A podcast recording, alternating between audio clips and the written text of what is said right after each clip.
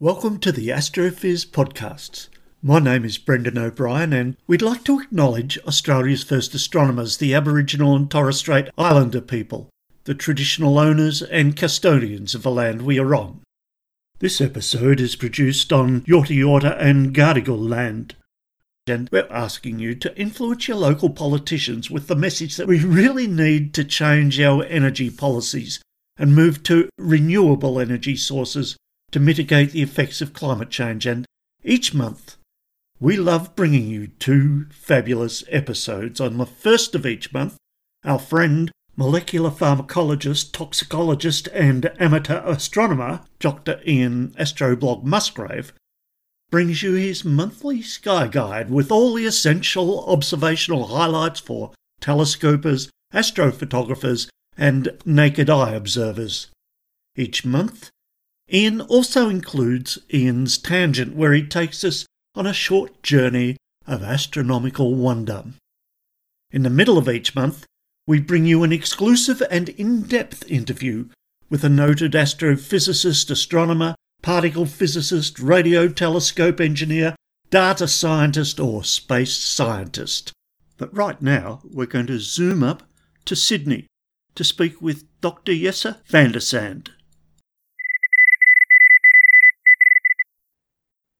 Hello, Jesse. Hello, Brendan.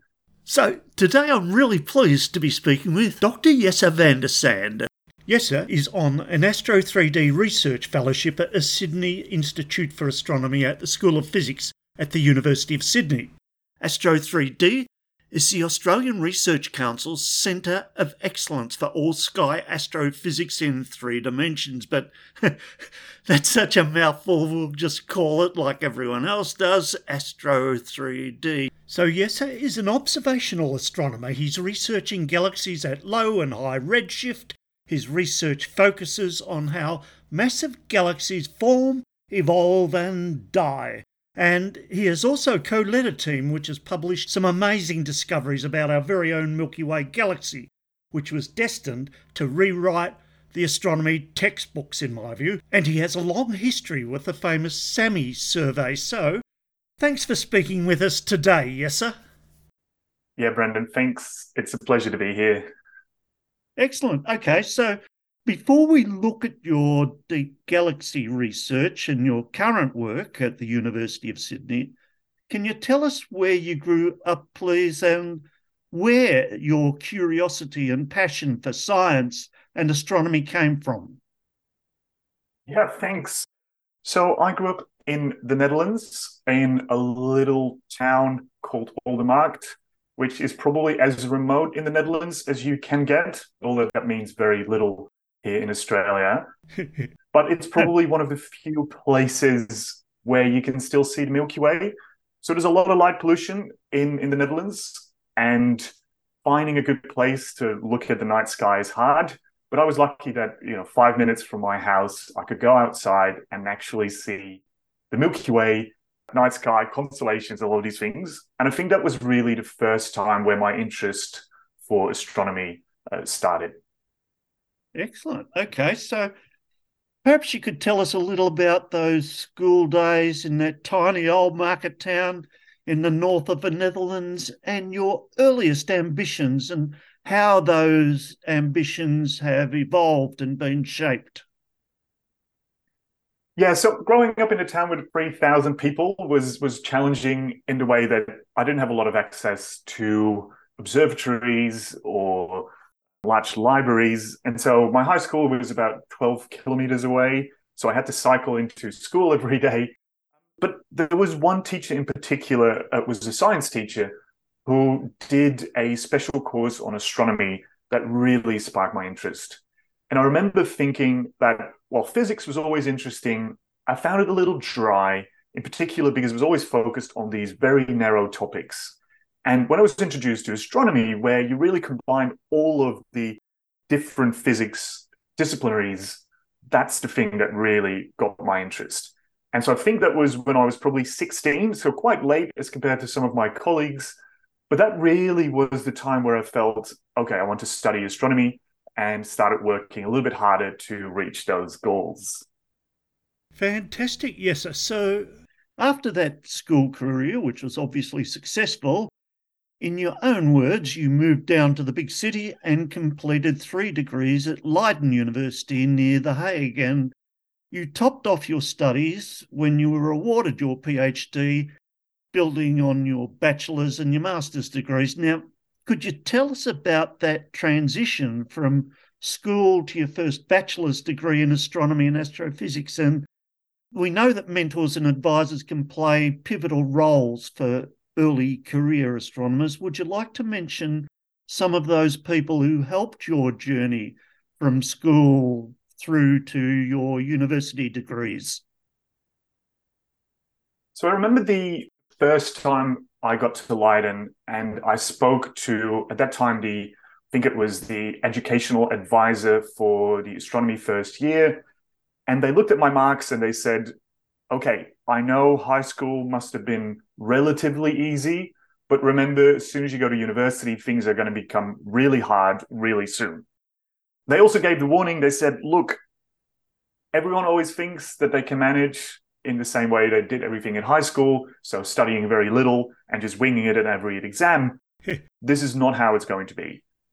And I sort of heeded that advice but at the same time, I was skeptical until I remember seeing the grades from my first midterm exam, which were lower than any mark I'd ever received. So that was the point where I realized okay, university is a little bit of a different cookie. It means I have to work really hard if I want to be successful as an astronomer. And in particular, the physics and the much higher level of maths required were a bit of a struggle for me. And so those first three years were like full days of studying, weekends probably as well. And exam period was just non-stop studying for me. But it was always the ambition of learning more about astronomy, learning more about combining all of the maths and physics that got me through this. And it was one person in particular, which was ended up being my PhD supervisor as well, which was uh, Professor Marijn Franx, who I remember really well in his one of his first lectures on galaxies just sparked something inside of me that has never gone away. And it's that fascination for how galaxies work, how you can really study these from first gravitational principles. So, using Newton's laws, you can learn so much about how a galaxy works. And it was that Professor Franx who explained that so well and it was actually funny that I came back once during my postdoc and I sat in on a lecture of his. And even though the lecture was probably 15 years after I'd seen mine, I still got that same excitement, that, that little inner me that got interested in doing galaxy dynamics said, we again. And I was just in love all over again. So it really was a few people during my career that helped me get through the heavy math, physics, to really continue into the thing that I love the most, which was astronomy. Fantastic. And I have a feeling you're inspiring others in turn. Yes, sir. Now, could we have a brief look at your PhD and how that might have provided a launch pad into your current research? I loved your title. Your thesis is titled Dawn of the Red and Dead stellar kinematics of massive quiescent galaxies out to Z equals 2.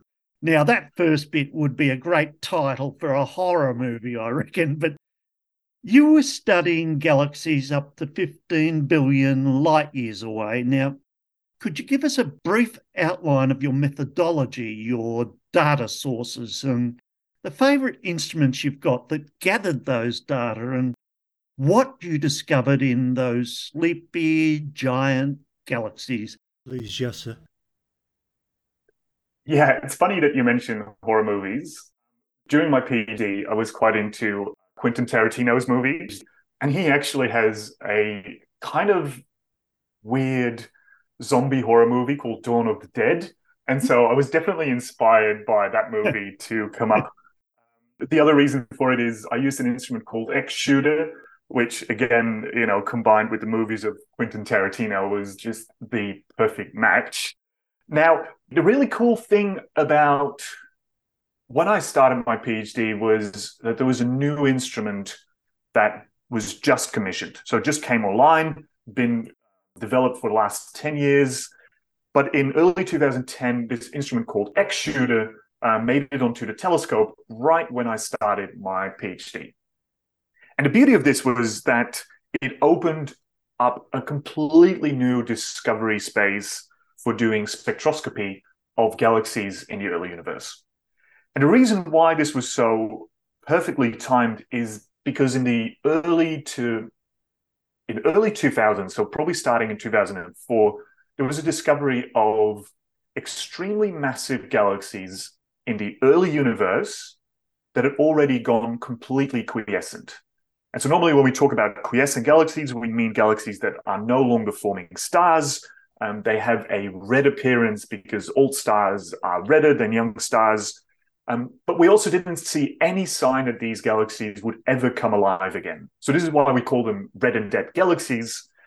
The surprising thing was that we expected these galaxies to become red and dead probably 10 billion years after the Big Bang, but we found these 2 billion years after Big Bang. So there was a completely different view of how galaxies formed, in particular, how those most massive galaxies formed. And so we expected those to form last, being a very slow process. Um, but now these galaxies were discovered very early on in the universe. Cool. The second surprising thing was that these galaxies, if you compare them with similar mass galaxies in the present day universe, so 10 billion years apart, the galaxies in the early universe appear to be a factor of three to four more compact meaning hmm. they're too small for their mass. Yep. So this is why we often call these things compact massive quiescent galaxies, and that's quite a mouthful.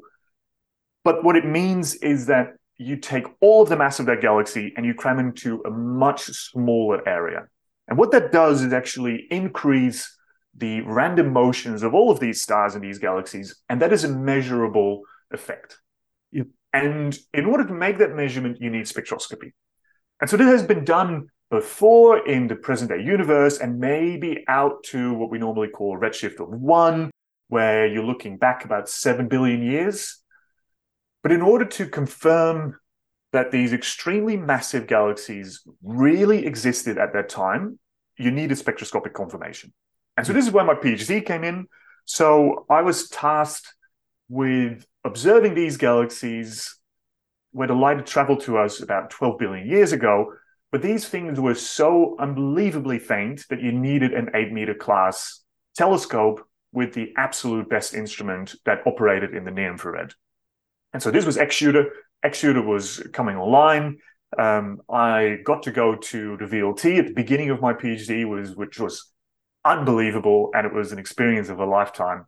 Yeah. But it was also amazing to use this new instrument for the first time to look at these extremely massive galaxies.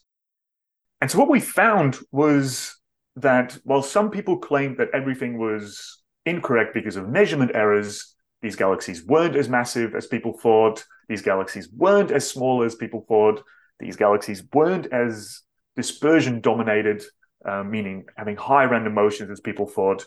All of those were indeed confirmed by the spectroscopy that I did during my PhD. Now, this was only on five galaxies in the end, so a really small sample size, but enough to really confirm these claims that these massive galaxies exist in a very early universe. So that was kind of a really cool result coming out of my PhD. Um, it made me love the boring big elliptical galaxies, people call them, even more. that's ah, oh, that's just beautiful. Okay, now you mentioned the VLT, the Very Large Telescope, with its four eight metre mirrors out there at Paranal in Chile. I saw in your CV that you also visited the Isaac Newton Telescope in the Canaries. And since then, you've travelled all over the world. You've worked at many of the great research institutions and used a lot of amazing instruments like the VLT and the GMT and the Hubble Space Telescope. Now, here's my questions. Are you using JWST, the James Webb? What's your favourite instrument at the moment? And Are astronomers allowed to have favourites? And what's on your bucket list to go and visit? For me, I want to visit the Murchison Wide Field Array and the Vera Rubin telescope. That's my wish list. Tell us about some instruments that you just love, yes, sir. Well, are we allowed to have favorites? Absolutely. I mean, I know you can't pick between different telescopes and different instruments, but I think visiting various places, you always have this magical experience that you will never forget.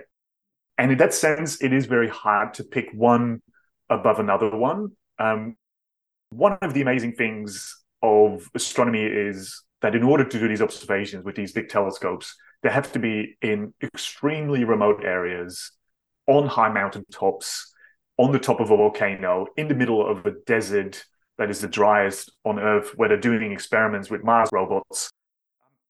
So everyone is absolutely stunning.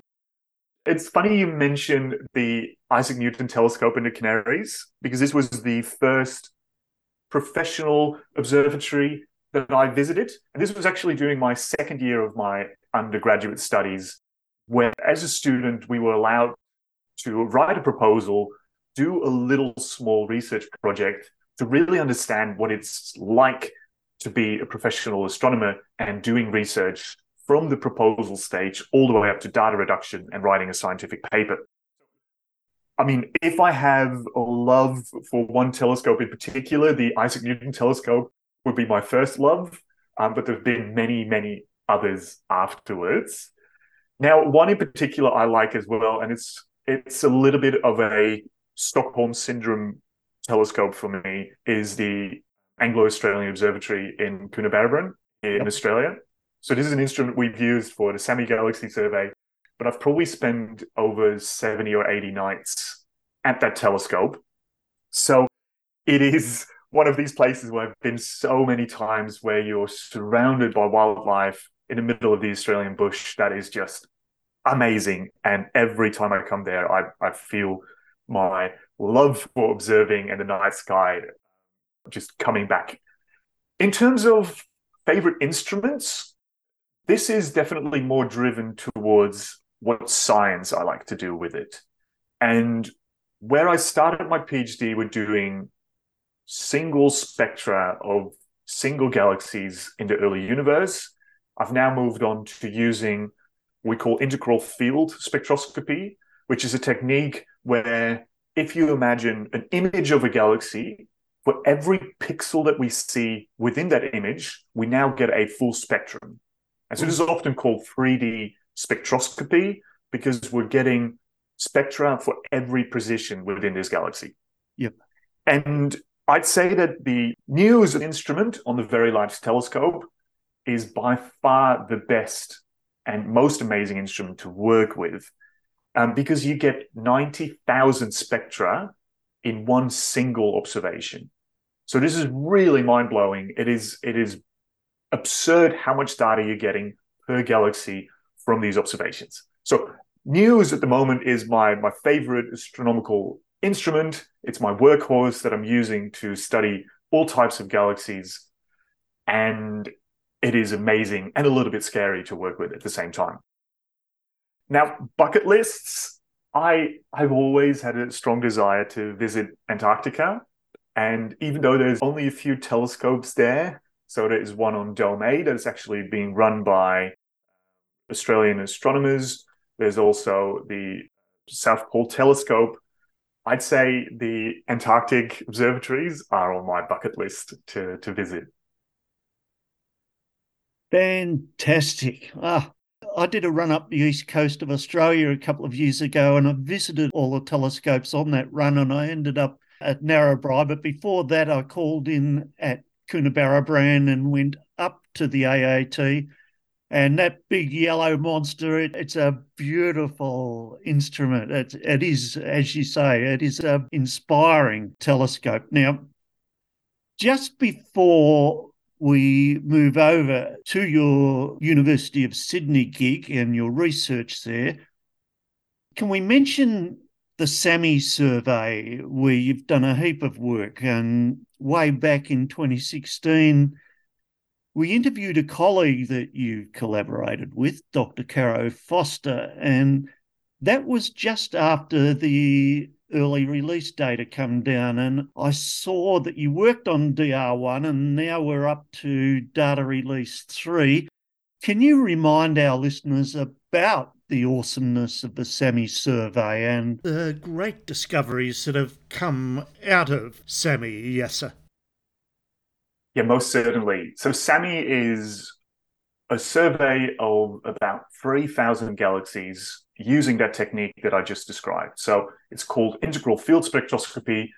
But instead of observing one galaxy at a time, which was really the standard for a long time with other instruments, one famous one called Sauron, another one was the CALIFA survey. What they had done was observe one galaxy at the time because of how the instrument was designed. And so, what people in Sydney did is they said, well, what if we use fiber technology, so glass fibers, but instead of putting all of these fibers together into one large square, we split them up into different bundles. And these bundles could then be positioned randomly on the sky or pointed on galaxies themselves allowing you to observe 12 galaxies simultaneously instead of just one. And what that means is that instead of a survey where you can observe, say, a maximum of 300 or 600 galaxies, this allowed us to go to much larger samples. So we made it up to 3,068 unique galaxies in the end. We observed a few galaxies as for calibration purposes as well, but 3,000 galaxies allowed us to look at galaxies in a completely different way. By that I mean is that if you want to understand how galaxies evolve, you want to have the ability to split up your sample into different parameters. And so, fundamental parameters for galaxy, the most important one is its mass. The second one is probably what it looks like in terms of its morphology or star formation rate. So we know about these red and dead galaxies that often look elliptical. There is lenticular galaxies that are rotating disks, but they've stopped forming stars a long time ago. And then there is your garden variety of spiral galaxies and a few low mass dwarfs that we also observe. But what it does when you have a sample of 3000 is that you can split your sample and make comparisons binning things up into mass bins, in star formation rate bins, in other properties such as size. And then you can investigate how these properties change, say, as in in what environment they live in. So yeah. some galaxies live in a big city, meaning like in a big cluster of galaxies. Others live more in isolation. And we believe that this has a strong impact on how a galaxy evolves. If it lives in a big city, it will stop forming stars very early on because all of its gas is being removed from the galaxy, and that's the fuel for building new stars. Where if you live in isolation, you have access to that fuel for as long as you can make new stars out of it before you run out of that little fuel. So, what we did with SAMI is really try to answer a question how does environment impact the evolution of galaxies? And for that, you really need at least two, 3,000 galaxies. And so this is the first time that we did this.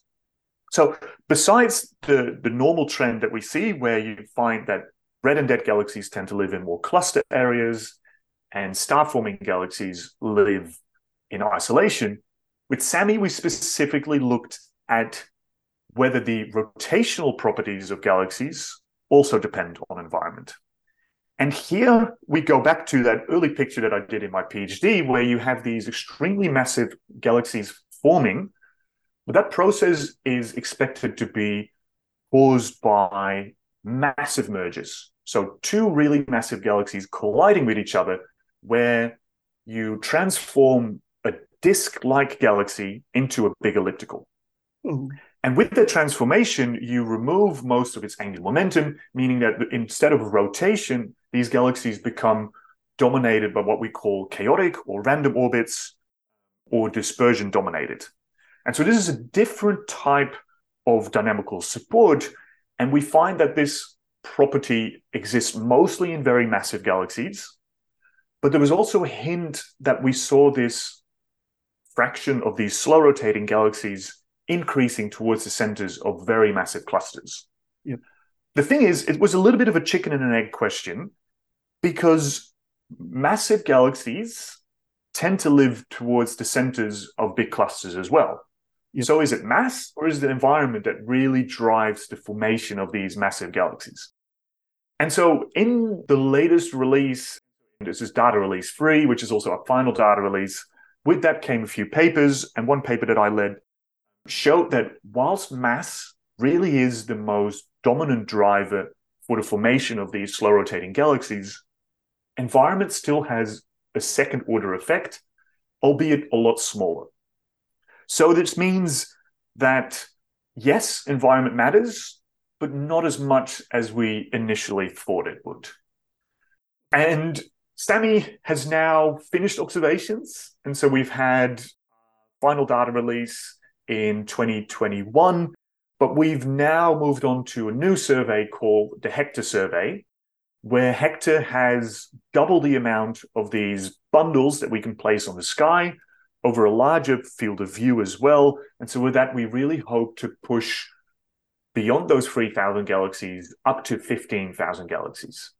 And combined with other surveys in the world, and so there is a similar survey like SAMI called MANGA, which was the American equivalent that had already made it up to 10,000, but with an instrument that lacked in resolution in order to measure the precise orbits of all of these galaxies. And so Hector is really this new amazing instrument that will allow us to do extremely accurate dynamical measurements of galaxies, but now for 15,000 galaxies instead of 3,000. So, really exciting times. Wow. And to be able to understand through this research what's happened in such large detail, so far away and so far away in time as well, that's awesome. So, that's a SAMI survey. Look, I love all of these acronyms, and I won't ask you to actually say what the acronyms stand for, but I do know that you're the PI for geckos and you're using the VLT for that. Could you tell us about geckos, yes, sir?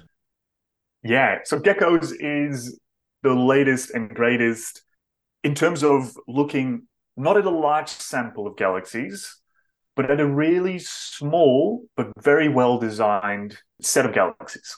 What I mean by this is what we found as an outcome of SAMI is that in order to understand the evolutionary history of individual galaxies, the best way to look at galaxies is edge on. And this might be a little bit surprising because if you imagine, you know, a beautiful spiral galaxy on the sky, clearly when you observe it face on, meaning when you look at all of the spiral arms and the structures from above, that looks most impressive. And so other surveys have looked at galaxies in that way. And one is a PHANGS survey that used this very large telescope uh, with MUSE to understand what galaxies look like at the smallest scales from face on. But what they're looking at is the stars that are the brightest. And this is the youngest stars typically. But if you want to understand the full evolutionary history of a galaxy, you kind of want to look at the old stars as well. Yep. And as it turns out, the old stars tend to reside in the thicker regions of a galaxy. So, meaning if I observe a galaxy from the edge on, and if you imagine just a plate that you put edge on, so basically you see a thin strip, but then the older stars live off the plane of that little plate. And so edge on galaxies give you a completely unique view of both the young stars and the old stars. And so what we proposed for was a survey that looked at high detail at 35 galaxies, but targeted such that we're looking at galaxies that are very similar to our own Milky Way. So galaxies with a similar mass where we expect that if the Milky Way had a slightly different formation history, it could turn out to be like one of these galaxies. And so what we're asking is how did the Milky Way's formation history form all of the structures that we see? how important are mergers, so external processes that collide with the Milky Way's disk versus internal processes such as its internal bar that redistributes a lot of the material, little spiral arms that can move gas around. All of these are really important questions that you can study in the Milky Way. But the downside is that the Milky Way is only one galaxy. Yep. So it's it's asking how do all of these different processes impact galaxy evolution, but you're only allowed to study it with a sample of one. And so what GECKOS does, and just because astronomers love acronyms, GECKO stands for Generalizing Edge-on Galaxies and Their Chemical Bimodalities, Kinematics, and Outflows out to Solar Environments. So it's not a contrived acronym at all. Um, but what GECKOS does is, is say, if we use other galaxies, can we understand how our own Milky Way formed? And so it's looking at these galaxies in extremely high detail with an instrument like the VLT MUSE that will allow us to answer that question. Sensational. Thanks, Jesse. So let's just go back to your career for a minute. Last year, you were in a ARC DECRA position at the University of Sydney, and you're still there, but now you're on an ASTRO3D research fellowship. Now, what's your role at the University of Sydney? And without spilling the beans yet on this 2021 Milky Way paper I want to talk about, which I hope we'll talk about soon, what sort of research projects are you working on now? I guess most of my time is spent on the GECKO surveys now, primarily because as a principal investigator, it's a big role in managing a team of by now 40 international astronomers. So a lot of my time and effort goes into making sure that survey becomes a big success. Yep. But of course, I have other projects that I'm working on as well. And so at the University of Sydney, I started out as a postdoc working on the SAMI Galaxy Survey, then transitioning into both SAMI and the Hector Galaxy Survey. So Hector is, of course, still very much on my mind and working a lot on this as well, as well as doing projects with students, working on the data that we have on the SAMI Galaxy Survey, on other imaging surveys where we can use deep structures around these massive slow rotators to understand how they formed. So this is a project from one of my PhD students, uh, Tom Rutherford, as well as trying to understand how unique the Milky Way is if you compare it to a large sample of galaxies, such as within the, the SAMI Galaxy Survey. So there's lots of different projects, but I guess the main theme is how do galaxies like the Milky Way form, evolve, and how do they die? And so that is really, I guess, the the thread that ties everything together and bringing in little pieces of the puzzles in trying to answer that. Besides that, I'm doing, of course, uh, a little bit of teaching as well. So, I teach honors course on galaxy observations and galaxy formations, which I really love, and is another way to share the knowledge with the new generation of amazing people that will do far better and more amazing work than I could ever dream of.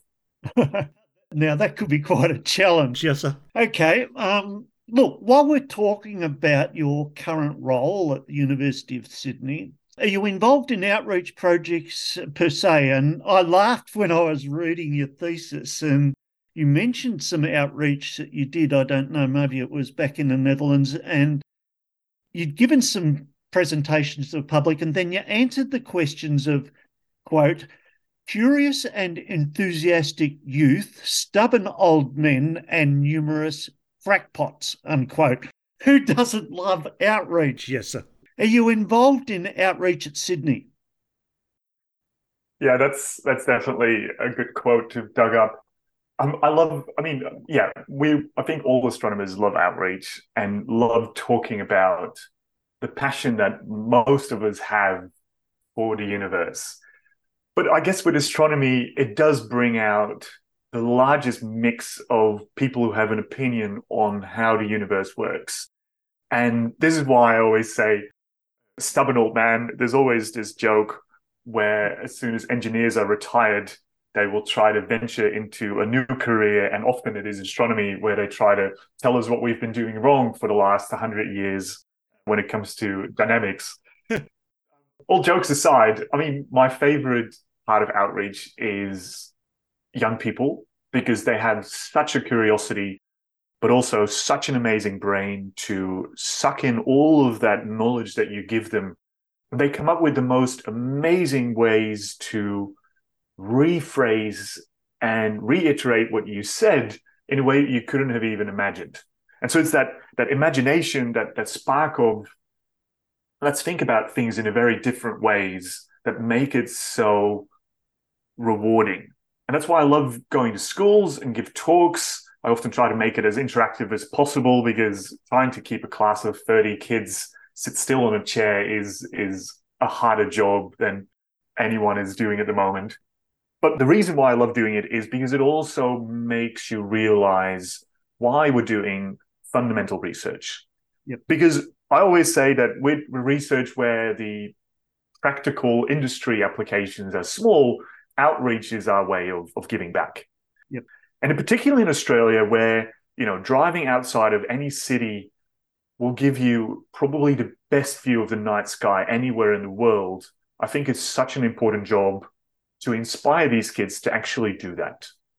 And so with light pollution becoming a bigger and bigger problem in the world, where some predictions are that, you know, more than 80 or 90% of the population won't be able to see stars or the Milky Way within a short drive. Um, I think it's important to keep iterating and keep showing people that this does exist and that there is something outside of our own Earth. Besides the youth, of course, I mean, there's a lot of people who are interested in astronomy, so the astronomical clubs and societies. So I often try to go out and give talks at these. And that's a great way of sharing the latest research that you do and giving people an update and trying to change some of the views that people have on how galaxies evolve, what they've been taught in school, making them excited about things like dark matter and dark energy, things that we as astronomers don't understand but are really exciting and will be discovered hopefully within our lifetime. So outreach is, is this amazing thing. I try to do as much as I can, but I'm not involved in any big outreach projects that I leave up to others at the university and within the Center of Excellence ASTRO3D. Fantastic. And this recording you're doing right now is some great research that I'm very grateful for you, your generosity in sharing your time with us. Yes, sir. Not a problem. Let's get now to something that I've been wondering about ever since I started looking at your work. Let's look now at this skybreaking research from 2021 that you led with Dr. Nicholas Scott about galactic evolution that you hinted at a bit earlier. It has huge implications for our view of our own Milky Way galaxy and how it's evolved. Am I right in thinking that some astronomy textbooks will have to be rewritten? And what was the prevailing view of our home galaxy's evolution? And what do we now think about our Milky Way after your team's 2021 paper in the Astrophysical Journal? Please tell us, yes, sir? Um, so it's interesting saying that astronomy textbooks might have to be rewritten. I don't know if that will actually happen or if more research is required, but it does bring up the main reason why we did the research. Uh, together with Nick, we asked the question how unique is our own Milky Way? Yep. And now, that question, of course, has been asked many times before, but the reason why we revisited this problem was because of a recent discovery that was done within our own Milky Way. And so we have to go in a little bit more detail on how Milky Way studies are being done. So in the Milky Way, we look at individual stars. So we try to measure both their position, how fast they rotate, so their velocities, but also their chemical properties. Chemical properties meaning what kind of metals exist within these stars, but also how old they are. And in doing so, and this is the revolution that was caused by a new uh, ESA satellite called Gaia. And so Gaia did these measurements for around one and a half to two billion stars at the moment. And what they found, which confirmed previous research, is that the Milky Way has a really unique structure that we call the thick disk. So the thin disk is the part that we see in the night sky. So this is the really bright part where all of the young stars live. But as I alluded to earlier, if you look at galaxies edge on, the thicker component is actually made out of stars that are a lot older. Now, what made the Milky Way unique as compared to other galaxies is that the signature that we found within this thick disk showed that there were two possible scenarios for how this thick disk was created. So the stars in there were metal poor, meaning they were formed a long time ago when the gas that they were formed of was not so enriched. Whereas in the thin disk, stars are really enriched. So, meaning they were produced out of gas that had been formed out of many supernova explosions before. So, you have a metal poor and a metal rich component. Yep.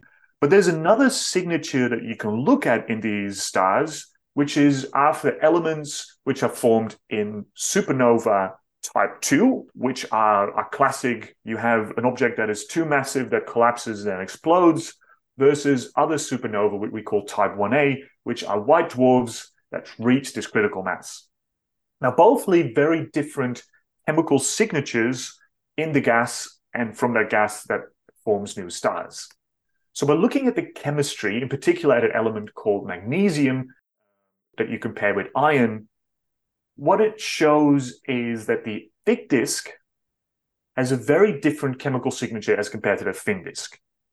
And so this led people to come up with a formation scenario where they said the only way to create this thick and thin disk with these chemical signatures is by having a very particular merger early on in the Milky Way's lifetime.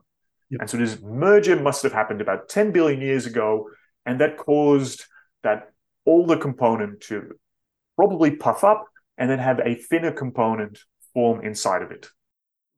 But so when people did this investigation in big computer simulations, they found that only a very small fraction of galaxies that looked like the Milky Way in these simulations had that specific signature. So that, that thick and thin disk with these typical chemistries.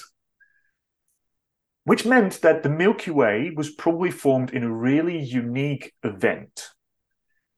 But then there was another team, and that was led by people both here at the University of Sydney, but also at Oxford, who said, well, actually, if you do your stellar evolution modeling correctly, and you let stars move from the inner part of the disk to the outer part of the disk, uh, move them radially, you can actually explain this signature as well.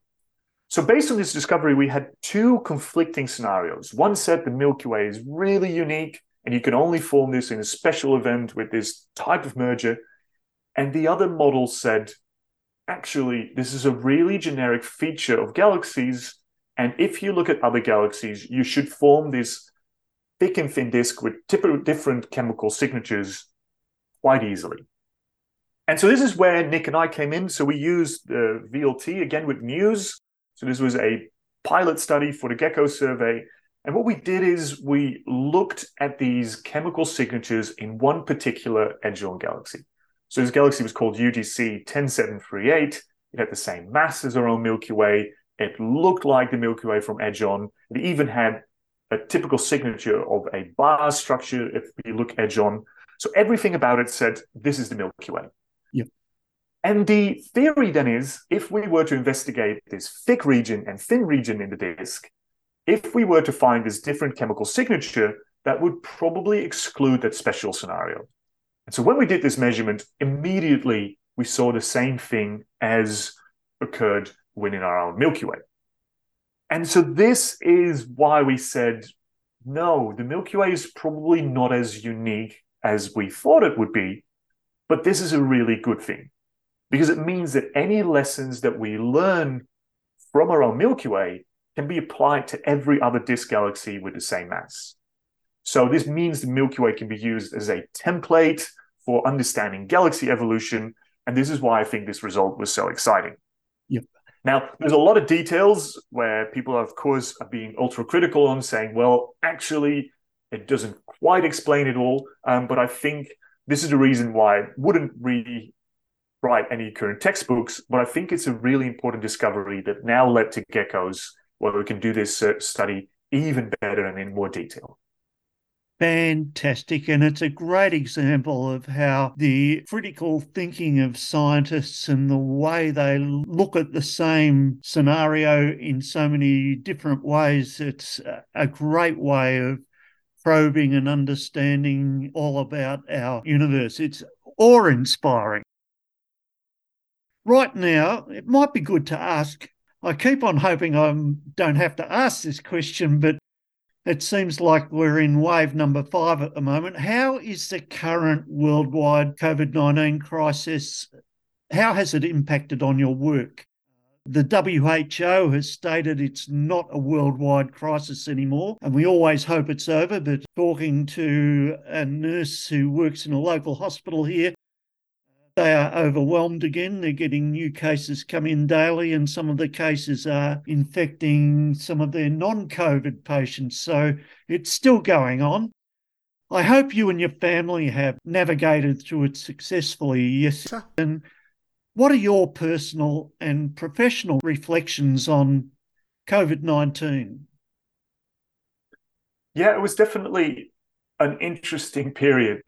Thinking back about it and still how it's impacting our current research, but also the way we live. Yep. And so the first thing, which was maybe a, a positive, surprising thing for myself, is I learned that I can actually hide in a cave for long periods of time quite well.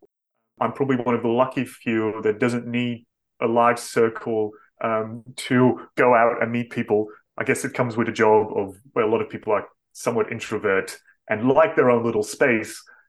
At the same time, the, the one thing that was really difficult that I learned I relied on is the little conversations you have with colleagues in the hallway over coffee when you just walk by their office and you want to ask something. This was really difficult to mimic with the in the online virtual only because once you schedule a Zoom meeting, it becomes this official thing where you're talking about business and science and all these things, and the little chit chats where you sometimes get really good ideas um, are just missing altogether. And we're noticing this really strongly with the generation of students that went through COVID, that never learned the benefits from being in an office and asking your office mate or people down the hall for a little, little bit of help that will just take one minute but the process of just being okay and comfortable just interrupting people and, and asking for help is not something they've learned and seen the benefit of. So that was definitely something that we had to pick up and almost teach them the benefits of now that covid is sort of more on the decline. The other interesting thing i learned is that COVID was the perfect time for the scientific community to really embrace virtual conferences. Yep. Where we'd come up with a really good way to give talks remotely, to have discussions remotely. And as soon as COVID was over and people started having in person conferences again, almost everyone that I met said, Oh, it's so much better to meet in person where it's easier to chat to each other over coffee. It's easier to build connections during lunch, during dinner, dinner, and even in the pub at night. And this is perhaps a little bit of a disappointing outcome where I imagined that that two or three year time period we would have used to really solidify the way we do virtual meetings. And whilst a lot of people have put a lot of effort into this, I do feel we're going back to the classic let's fly all around the world to meet for a week. And I myself am definitely guilty of this yep. because I've noticed the difference in experience from a virtual conference versus an in person. So there's definitely good things that came out of it where there's always a virtual option now. So not everyone has to go to a conference. But at the same time, it's a little sad that the best experience is still by meeting people and talking to them face to face. Indeed. Okay. Let's bring our listeners up to date with some of the finer points of your current work. So, could you talk us through some details of a particular problem that you're working on now that is driving you crazy, or perhaps astonishingly exciting? The excitement in your voice is inspiration in itself, or perhaps the problem you're working on is both crazy and exciting. What's going on? Yes, sir. Yeah. So, of course, I mean, I think if there aren't any things that are driving you crazy as a scientist, you're doing something wrong. I mean, the point is that we're trying to challenge each other's to reach that extra point. And so currently the thing that's that's driving me a little bit mad is in how we measure these chemical signatures in, in stars and in galaxies.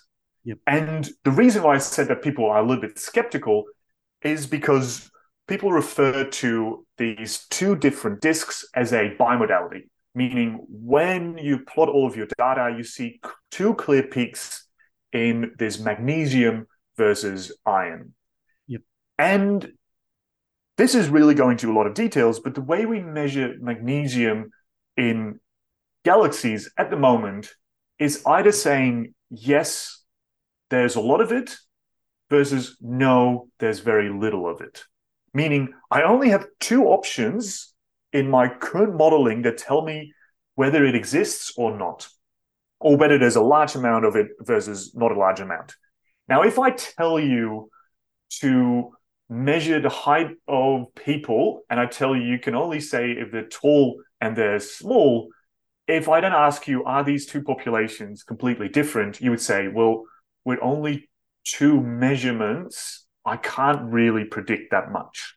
Yep. So what we're working on at the moment is working with people that build these what we call stellar population synthesis models, basically trying to explain how a star evolves throughout its lifetime if it has a different mass, if it has a different um, amount of metals in it. How does that evolve and how does that change over its lifetime? And these models are absolutely crucial for understanding how galaxies evolve. But as I said, they only give us, yes, there's a lot of magnesium versus there's very little. And this is one of the things that is driving me mad because I'm trying to tell people these two disks are distinct, they're really separate, but I'm basing it on just a resolution or a, two different types of measurement. And this needs to change for GECKOS it's a lot of work. A lot of extremely smart people are working on it. My frustration is that this might not arrive in time for us to make our first and write our first papers. So mm. it's something that is clearly needed, but might only arrive in one or two years' time when the survey is, is full and well ongoing and we're already writing papers. So that's sort of a little bit of a frustration and something that annoys me but I'm also aware that you know it requires a lot of work. So yeah, that's that's spilling the beans on you know the ins and outs of what we do at the moment. and yeah, watch this space. Okay, beautiful science. Now, now besides your career in astronomy, your ambition lies in the promotion and development of sustainable energy and in solving difficult social problems I don't know whether to ask you to talk about this in the context of AI or not, but could you give us a rundown of the work you do here and the work that still has to be done in terms of sustainable energy and solving our pervasive social problems? So, I think as an astronomer, we have a really important duty to explain to people that there is no Earth B. There is no planet B that is the equivalent of Earth that we can move to, that we can live on. Yep. Meaning we have to be extremely precious with what we have here on Earth because there is no current alternative. And there will very likely not be one within the lifetime, or at least within the several generations that are going to live on Earth. And so the work I've been doing is probably mostly from an outreach perspective. We're trying to emphasize how important it is that we take care of the Earth. Yep. And sustainable energy is probably one of the most important part of this. Now, as a physicist, I strongly believe that nuclear power is a very good way forward. It's clean energy. Yes, there are a lot of risks associated with it, but in particular, nuclear fusion, so the process where you take hydrogen and you fuse it into helium, is the cleanest energy source possible. Now, I remember that in my undergraduate, we already had the talks about a nuclear fusion plant being built, and this would be operational in 2010, and it would change the way that we see energy. It would change the way that we, you know, have an impact on the climate. Unfortunately, all this work turns out to be more difficult than expected. But in my opinion, not enough money and investment is going in that direction, which could really be a life changer. Yep. Now, um, that is that is the way I sort of hope to convey the message to the world, saying this is what we need to do because it is important and there is no planet B. But as an astronomer, I'm also a little bit conflicted because the work that I do of building telescopes in remote places, flying all across the world to do these observations, talking to other astronomers at conferences, running really big computer simulations on a supercomputer cluster that has a massive impact on the environment, that is a little bit contradicting to the message I said, which is which is why I think I'm a little bit conflicted. At the same time, the work that we do is really important to spread this message, but at the same time, we're having a rather big impact on the environment.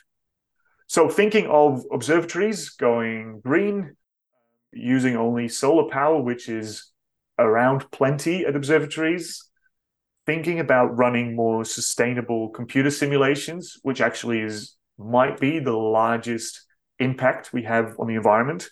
In the same way that um, AI has a massive impact on the amount of energy that we use to make these predictions. And so AI, whilst it, it will do amazing things, um, it's also scary, not just from the what if perspective, but definitely from the how much energy it's using. And so, as an astronomer, that worries me, but I also don't know any good alternatives or solutions other than going to nuclear energy, which, in my opinion, is sustainable. At least it's better than what we're doing at the moment. Very true. I think I saw a couple of months ago that there have been some strong developments with fusion. I think it they've sustained a fusion reaction for more than a few seconds now. So we are getting there, I hope. I agree. I think we are getting there, but whether we're getting there fast enough is the thing that worries me. And yeah. so I really hope that we can convince um, everyone that this needs more attention and this really is the energy of the future. Yes, undoubtedly. Okay. Thanks, Jesse. Is there anything else we should watch out for in the near future? What are you keeping your eye on apart from all of these big questions and these huge galaxies? What's on your radar? So I realized one of the earlier questions you asked me, am I using the James Webb Space Telescope? Which is unfortunately no, because I have too many other projects going on. But this is the space that I would be watching, and I'm watching myself. So the story that we started with about these extremely massive red and dead galaxies in the early universe, where during my PhD, we found these galaxies maybe two to three billion years after the Big Bang. There's now evidence from the James Webb Space Telescope that these galaxies might exist 600 million years, so within 1 billion years after the Big Bang. Yep. Now, a lot of these measurements need to be confirmed. It is very hot science at the moment. But this is where I think the revolution will be in the next 10 years in the early universe. So, understanding how galaxies form, how quickly that process happened, is where the James Webb Space Telescope will make the biggest discoveries. So it's extremely exciting to be looking from the sidelines to all of that research coming. And hopefully within the next year, I manage to get some JWST time myself. We'll, probably look more at the Gecko's galaxies than the early universe. Excellent. Okay, look, we're running out of time now. Yes, sir. We'll have to sign off.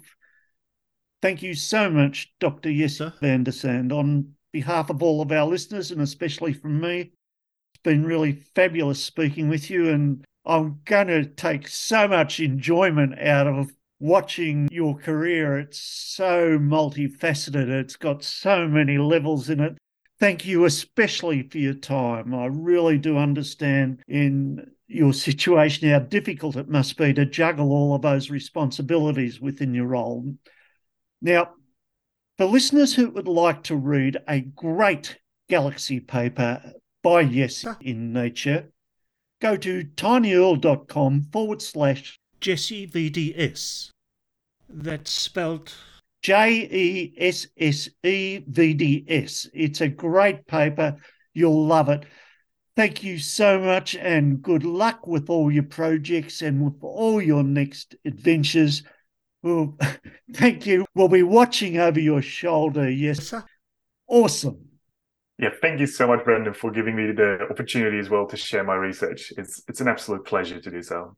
Good on you. Cheers, mate. Bye. All right. And remember, Astrophiz is free and unsponsored. But we always recommend that you check out Dr. Ian Musgrave's Astroblogger website to find out what's up in the night sky. And in two weeks' time, at the start of the month, we'll be bringing you Ian's July Sky Guide. Radio Wave!